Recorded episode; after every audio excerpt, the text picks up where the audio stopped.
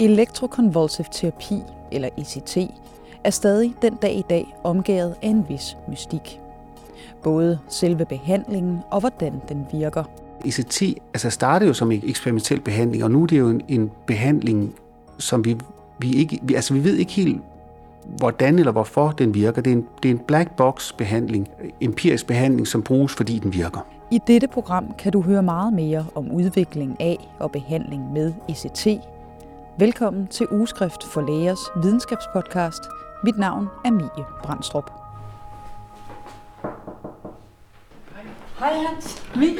Hej, og tusind tak, fordi jeg måtte øh, komme forbi. Jeg hedder Hans Mørk Jensen, og jeg er speciallæge i psykiatri, og vi er ude i ambulatoriet på Hans Bogbinders Allé til Vammerbrogade. Hans Mørk er sammen med professor emeritus Tom Bolvig forfatter til en ny statusartikel om ECT. Helt overordnet så var intentionen, at vi vil gøre opmærksom på, at ECT er en meget, meget potent behandling, og det har en meget hurtig indsættende effekt over for en gruppe af de sværest syge psykiatriske patienter.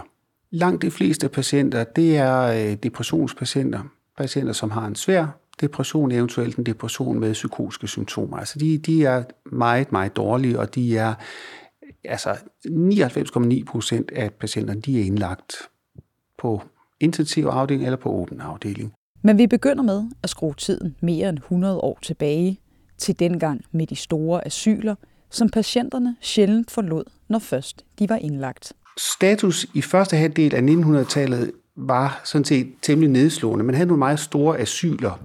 De var præget af opbevaring og en, en, en slags terapeutisk nihilisme, fordi der var faktisk ikke rigtig noget, man, man kunne behandle patienterne med, ud over kolde bade og så videre. Det, det hjalp jo selvfølgelig ikke. Øhm, og over for den terapeutiske nihilisme, så var der så øh, psykoanalysen, som var målrettet en helt, en helt anden gruppe patienter, altså de mere velhavende borgere med mindre tunge lidelser. Op gennem starten af 1900-tallet tog de eksperimentelle behandlinger af psykisk sygdom for alvor fart. Blandt andet med forsøg med søvnbehandling, insulin og krampebehandling med kamfer. Det var ganske eksperimentelt, og der var ikke noget, der hed øh, altså etisk komité og sådan noget dengang. Altså de her patienterne gjorde, som der blev sagt. Og noget af, eller en stor del af behandlingen var jo også, altså efter happy-go-lucky-devisen. Men, men, men, men det var jo det, det, som man kunne, og alternativt, det var ingenting. Altså det var det, som man havde gjort i altså 50, 75 år, altså bare, bare opbevaring. Forsøg med at behandle patienter med skizofreni med kamfer inspirerede den italienske professor Saletti til at eksperimentere med krampebehandling udløst med strøm. Og han havde blandt andet en assistent, der hed Bini, og denne Bini, han konstruerede et apparat, som kunne stimulere med øh, 80-100 volt i en brøkdel af et sekund. Og den 18. april 1938, så behandledes den første patient. Og det var 39-årig ingeniør, som var blevet bragt til hospitalet, da han gik rundt ned ved banegården og var blevet samlet op af politiet, og der beskrives, at han talte kaudervælsk, og han mente, at han var under telepatisk øh, påvirkning. Så han fik som den første ST-behandling den 18. april 38. Han fik øh, tre stimulationer, øh, før man havde udløst et tonisk-klonisk krampeanfald. Øh, der mister han selvfølgelig bevidstheden, og da han så vågner op igen, så spørger lægerne ham så, hvad var der sket? Hvortil han svarede, det ved jeg ikke, måske sov jeg. Han fik øh, 11 behandlinger, og så blev han ellers øh, udskrevet øh, velbefindende. Med, med det så har man grundlagt det terapeutiske regime, som stadigvæk danner basis for ECT-behandling i dag. Så har man selvfølgelig forfinet behandlingen meget. Blandt andet har man øh, altså lavet det der kurarisering, altså man, man giver både øh, et øh, muskelrelaxantia, og så patienterne jo så selvfølgelig er fuld anestesi. Det var, man, det var de ikke i gamle dage. Der fik de det, der hed koldt chok eller tørt chok, altså ECT uden bedøvelse. Og det er man så heldigvis gået, gået fra i dag, har forfinet teknikken meget, men grundlæggende så er det det samme princip, der ligger bag. Altså man stimulerer centralnervesystemet med strøm. Det har bestemt udviklet sig meget, og det heldigvis har øh, anestesien jo også. Anestesiologen, de er jo blevet meget, meget dygtige til at, at bedøve, sig patienterne kun lige får det, de skal have, er klar igen kort tid efter.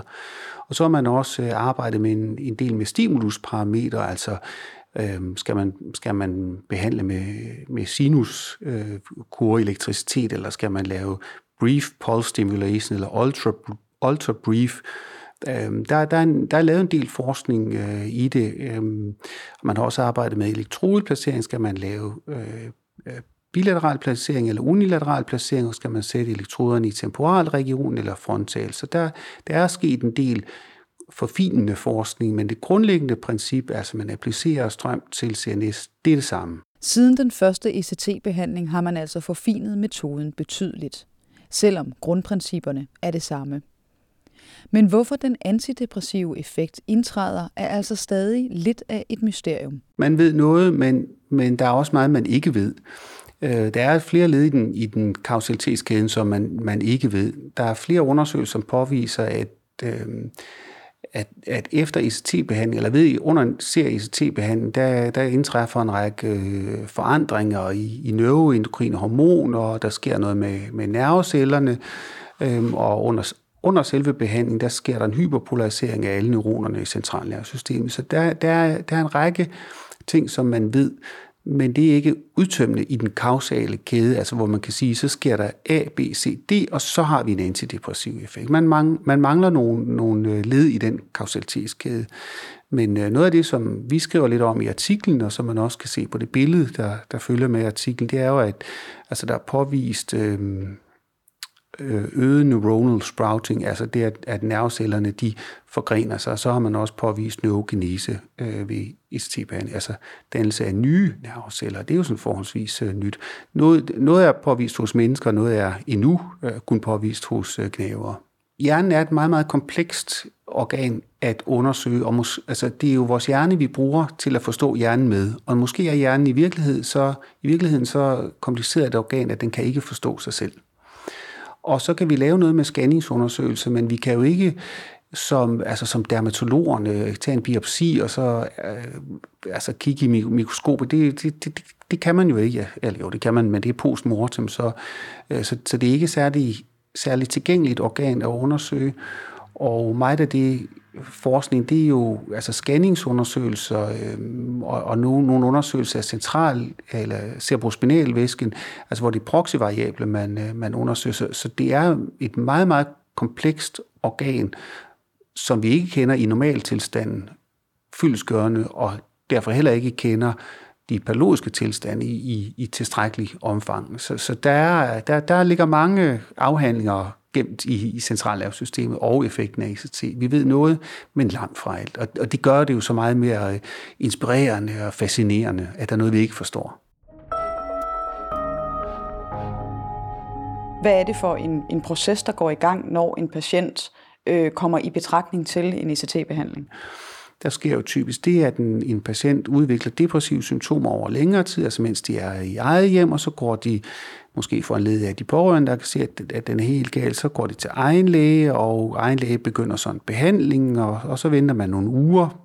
Den antidepressive effekt af medicinsk behandling er jo langsomt indsættende, desværre. Så venter man nogle uger, måske bliver patienten dårligere og dårligere og dårligere, og på et tidspunkt kan man se, at det går ikke længere, så bliver patienten kørt til psykiatrisk akutmodtagelse, overnatter der måske en nat eller to, og bliver så set af en speciallæge dagen efter, og bliver så typisk indlagt på, øh, øh, på sengeafdeling, hvor de så bliver set af, af en speciallæge eller en specialpsykolog dagen efter, og, og, og vurderet. Og hvis man, altså når man har noget erfaring og møder en svært depressiv, så udvikler man altså øh, en, en, øh, en evne til ligesom at vurdere, øh, hvem er dårlige, og hvem er rigtig, rigtig dårlige. Så kan man godt lave øh, øh, ratinger med depressionsskala og så videre, så videre. Men, men med erfaring, der udvikler man også en evne til at, til at skille. Og med, med de dårlige, så vil jeg sige, altså jeg har set nogen, hvor jeg efter altså første samtale ikke er i tvivl om, at, at de ville kunne profitere af ICT. Og patienterne har på det tidspunkt, så er, de, så, så mange af dem, de er grebet af håbløsheden. Og det er farligt, fordi mennesket kan udholde meget, hvis de ved, at det er tidsbegrænset. Altså hvis man ved, at på onsdag får jeg det bedre, eller det holder op 1. maj, eller jeg skal bare lige, så får jeg det bedre. Så de patienter, øh, som kommer ind og er håbløse og svært depressive, når man taler med dem om, om behandling, så vil nogle af dem sige, at det nytter jo alligevel ikke noget. Der er ikke, der er ikke noget at, at komme efter. Men alligevel så kan man nu øh, ikke sjældent få patienterne overbevist om, at det kan også ske, at du ikke selv tror på det, men jeg tror på, at du faktisk kan få det bedre. Hvad er det så for en snak, som, øh, som man har med patienterne, og jo og nok også de pårørende omkring de overvejelser, der skal være i forbindelse med en ECT-behandling? Altså vi vurderer, at det kunne være gavnligt for dig, men, men hvad er det for en snak, man ligesom har med patienten og de pårørende? Man, man, man siger, jamen jeg kan se, du fortæller mig det er det, og du ser depressiv ud, og, og, og det er en klassisk depressiv øh, historie, som du har fortalt mig nu, og, og nu er du kommet her på, øh, på sengeafdelingen. Øh, det kan også ske, at du ikke selv tror, at der er noget at gøre, men, men det tror jeg, at der er. Øhm, og derfor foreslår man så ST-behandling. Så er der nogen øh, pårørende, som siger, Gud bruger I det nu, fordi de tror, det er en antikveret behandling, og noget, som man for, for længe siden er gået bort fra. Men når man så for, forklarer det med, det gør vi faktisk stadigvæk, og det er den mest potente behandling, vi har, og det er en behandling, som har en hurtig indsættende effekt. Øhm, og så er der nogen, der siger, jamen er det ikke farligt, og, og for nogle er det en stor overraskelse faktisk, at man bliver bedøvet. Nogle tror, man får det, altså det der hedder umodificeret, altså koldt eller tør chok øh, uden. Men, men når man sådan får forklaret, hvad det er, altså så, så vil hovedparten, de vil godt kunne forstå det, øh, specielt de pårørende, som jo kan se, hvor forpint deres øh, ægtefælle eller deres, deres farmor er. Øhm, patienterne, når man er så dårlig, så vil man typisk være præget af, af ambivalens. Altså, det er svært at, at, at, at, at tage en beslutning. Og jeg har flere gange oplevet, at patienterne siger, jamen, hvad synes du? Og det er jo patienten, der skal give informeret samtykke til det. Men, men altså, når man siger, jamen, jeg, jeg er helt overbevist om, at det er den rigtige behandling for dig, og det har vi prøvet før, og jeg ved godt, at du har ikke prøvet det før, men vi har set mange ligesom dig, der har haft det lige så dårligt, og, og som faktisk fik det godt igen med den her behandling. Så det synes vi selvfølgelig, at du skal tage imod. Og jeg vil sige, at med baggrund, min baggrund, mange års øh, arbejde med ECT, altså så ser jeg igen og igen, at patienterne, de begynder at kunne mærke en bedring typisk efter cirka fire behandlinger. Og øh, i Danmark, der behandles man typisk tre gange om ugen, det vil sige fire behandlinger, det tager halvanden uge. Og når man kan sige til patienten, jeg er klar over, at du har det helt af pommeren til nu, og du har haft det dårligt i månedsvis. Det har taget langsommere at blive så dårligt. Men med den her behandling, så, så kan det være, at du faktisk allerede om, om 10 dage, så kan du begynde at mærke, at, at det lindrer. Altså, så, så kan man ofte få patienten til at give samtykke til behandlingen. Og så er det vidunderligt at se, når så det går godt. Og patienten kommer og siger, ja, nu har jeg fået 3, 4, 5 behandlinger, jeg kan faktisk mærke, at nu begynder det at linde lidt. Jeg er ikke symptomfri, men jeg har fået det en lille smule bedre. Og det er nemlig så godt, fordi så begynder patienten at fatte håb igen. Fordi så taler man med dem, jamen når du allerede nu her efter fire behandlinger har fået det bedre, så kunne det jo være, at du kan komme helt i mål, og du faktisk kan komme tilbage til dit arbejde, og du kan være en ordentlig mand for din kone, og, og du kan passe dine børn, og du, du kan genop, genoptage dit øh, arbejde i antenneforeningen osv. osv., osv. Ikke? Og, og det er noget af det, som, som giver patienterne håbet tilbage.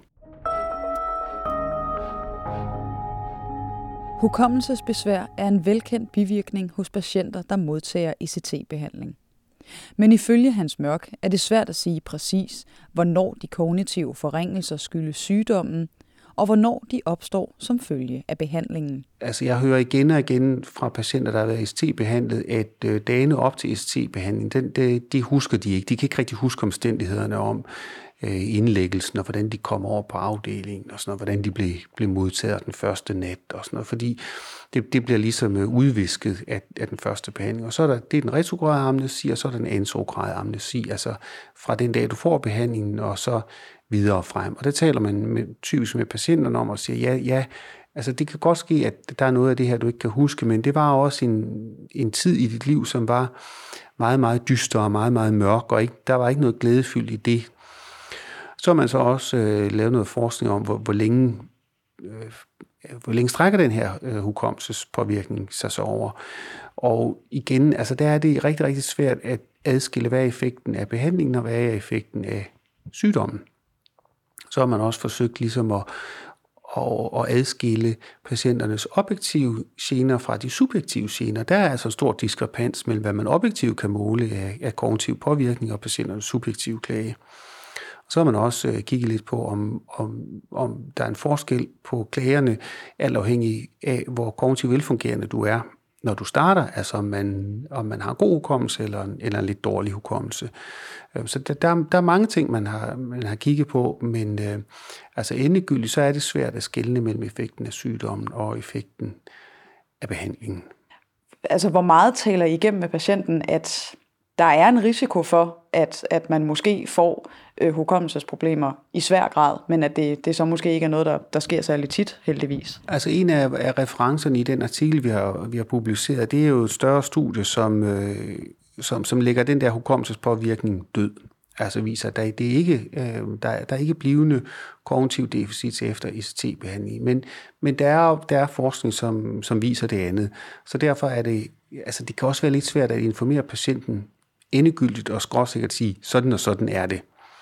Øhm, jeg vil sige, at altså, i, i sådan en svær afvejning skal man jo også huske, at jo, jo mere, altså man skal anlægge et proportionalitetsprincip og sige, jo mere syg du er, jo flere bivirkninger må du acceptere.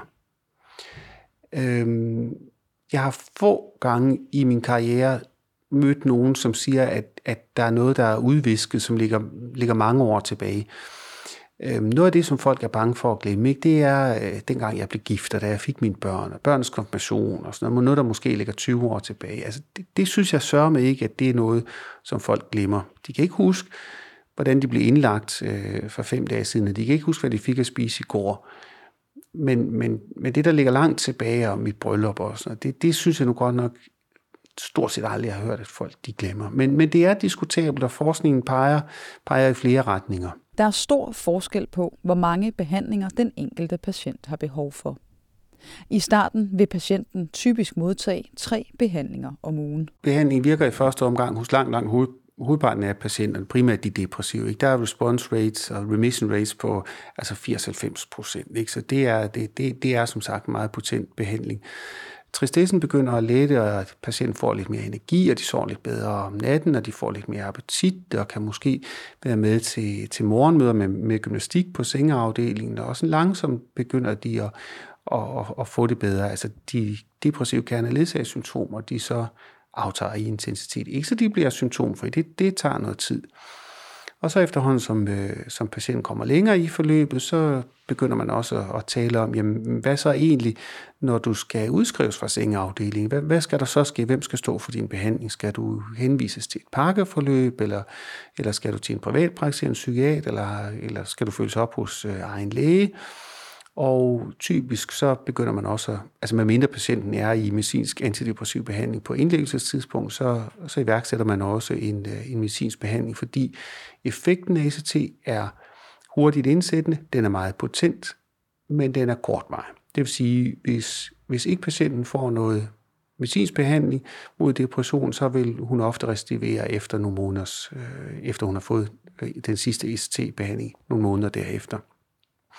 Øhm, så, så jo, der er der en, der er der en tilbagefaldsrisiko, som, som nok øh, øh, altså er anselig, og i den henseende er det også er det også væsentligt at nævne, at man, øh, man jo typisk også gennemgår som del af efterbehandlingen i psykoedukativ forløb, hvor øh, man, man arbejder med identifikation af tidlige advarselssignaler. Det var noget, øh, vi lavede et projekt, der hed TIA-projektet, tidlig intervention ved affektiv lidelse, som øh, udgik fra øh, Psykiatrisk Center Rigshospital. Jeg var selv involveret i det. Øhm, og, og der arbejdede man med tidlig uh, identifikation af, af advar, eller identifikation af tidlige advarstegn, undskyld.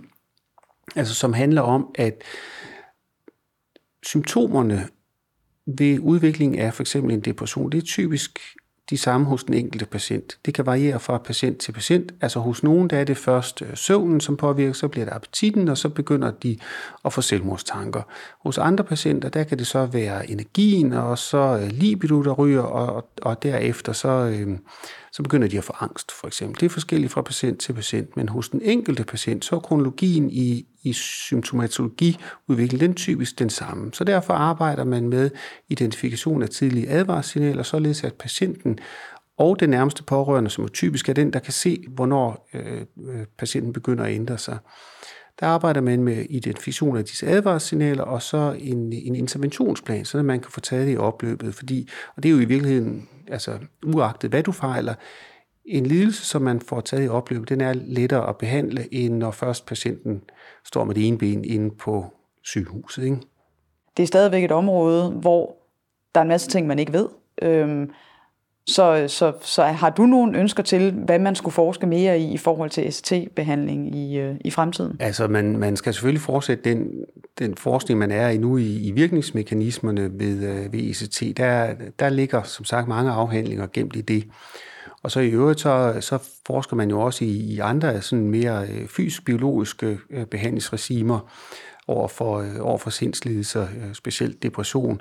Man har jo øh, specielt i Psykiatrisk Hospital i Aarhus, der har man lavet noget med øh, magnetstimulation, som jeg også selv har været involveret i, spille en lille rolle i, i et projekt, som blev lavet af øh, Paul Erik Buchholz, den øh, ledende overlæge, som lavede et, et øh, projekt, der handlede om magnet, eller repetitiv transkraniel magnetisk stimulation, som jo hviler på det samme princip, det at man inducerer øh, strøm i en del af CNS. Her gør man det meget lokaliseret, hvor ST det er jo hele CNS, man stimulerer, men med magnetstimulation, så er det en mindre, øh, en mindre område af CNS. Så arbejder man også med nervus vagus stimulation og deep brain stimulation, som også er altså variation over det tema, der hedder øh, elektricitet til, øh, til, til CNS. Så the future looks bright. Altså der er masser at, at gå i gang med, og øh, der, der sker en hel masse inden for området.